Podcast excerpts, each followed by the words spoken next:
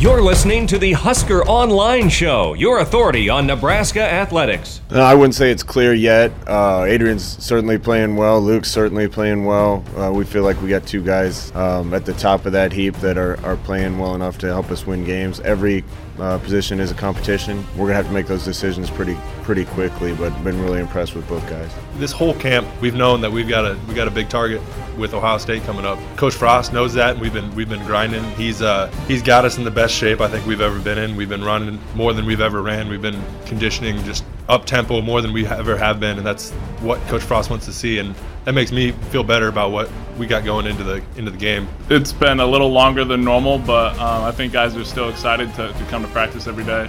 Um, and it's just uh, a hat tip to our, our leadership we have at this university, our coaches, um, making it exciting for guys to come to practice every day. And I think we're still competing with each other. I think guys still want to, and uh, we'll be ready for the first game. And welcome here to this edition of the Husker Online Show. Sean Callahan, Robin Washut. Later, we'll be joined here by Nate Klaus.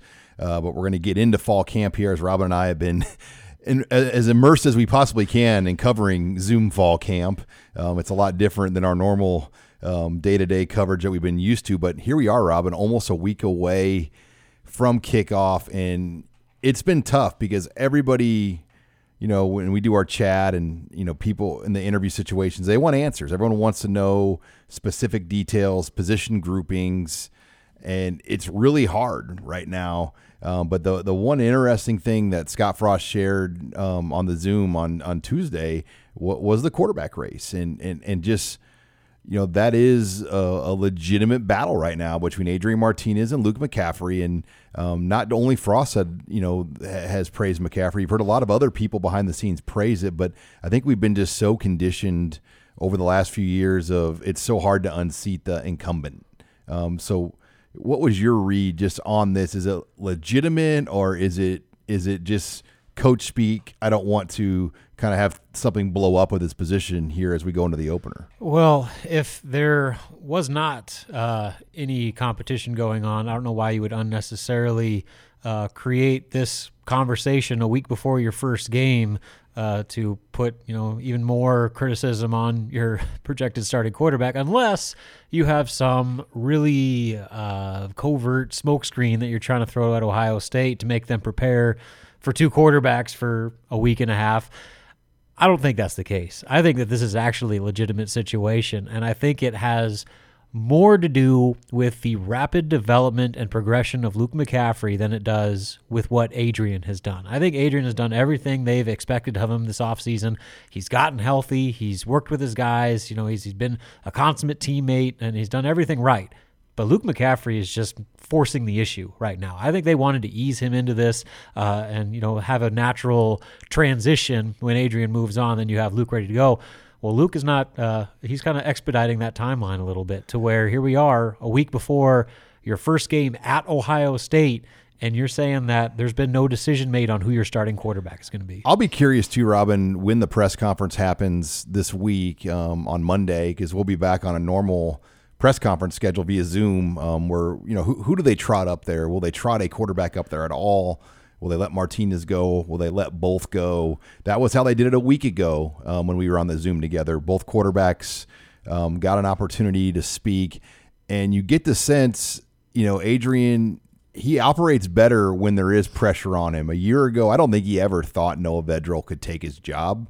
I don't think he ever thought Luke McCaffrey was quite ready um, at that point. But I, I, think things are a little bit different right now, um, especially with the nature of the schedule. There are no warm up games right. here. I mean, you're you're essentially getting dropped right into the middle of the battlefield week one, and the odds are against you for the next four games. So this is really, I think, the, you just sense not panic, but like you know, we better get this right because we're not going to have much of an opportunity to make adjustments here with the schedule that we face. Well, and one other interesting thing Frost said was that while he still prefers to have, you know, the guy at quarterback that you're going to roll with uh, for the majority of every game, he also said he's willing to do whatever it takes to win. And if that means playing two quarterbacks, if not, you know, a full split duty situation, then so be it. And now they're in a situation where you actually have two viable contenders for your starting quarterback job. And if it's a situation where you want to mix in McCaffrey for a few plays to start, I could see that being a very real scenario. And then uh, let the actual in game performance determine who that guy is for the rest of the year. You're listening here to the Husker Online Show. Sean Callahan, Robin Washut, as we talk about what we've learned in, in fall camp, which it's been a very different fall camp. And I'll be curious, Robin, if we even get a depth chart, um, because I, I, feel like there's some strategy with that as well. Uh, you know, everybody wants to know, and we'll talk more about Omar Manning in our next segment, but you know the receiver groupings and and who's where, where what's going on with this guy, and you know, I, I know in the chat this week we were asked about the depth chart. And, you know, someone's like, why, why aren't Fleming and Betts on there? And maybe they are, but yeah. the coaches have done such a very good job of not showing their hand on a newcomer. Here's what we know about Nebraska's offense. We know what the starting offensive line is going to be because Greg Austin laid it out right out of the get go of the fall practice Zoom meetings. Uh, we know Dedrick Mills is your starting running back. We know Wan'Dale Robinson is, is going to be a starting wide receiver. Probably Kade Warner. Probably. After that, Jack Stoll's probably a starting tight end. Right. Yeah, you could probably pencil him in too. So, yeah, that's a handful of guys on an offense, including your quarterback, the majority of receiver group, and uh, your backup running back situation. So, some very uh, key positions still need to be figured out. And I'm with you. If they do release a depth chart, which it's kind of a or, coin toss, or or ors across the board, where you're going to have three guys listed at uh, the number one at a position or number two. So uh, you take that for what it's worth, and it's probably going to be a deal where we don't know what those rotations and what those groupings actually look like until uh, the things kick off in Columbus. I know one guy that intrigues me is Levi Falck. I, I think he's going to have a role. What will that role be?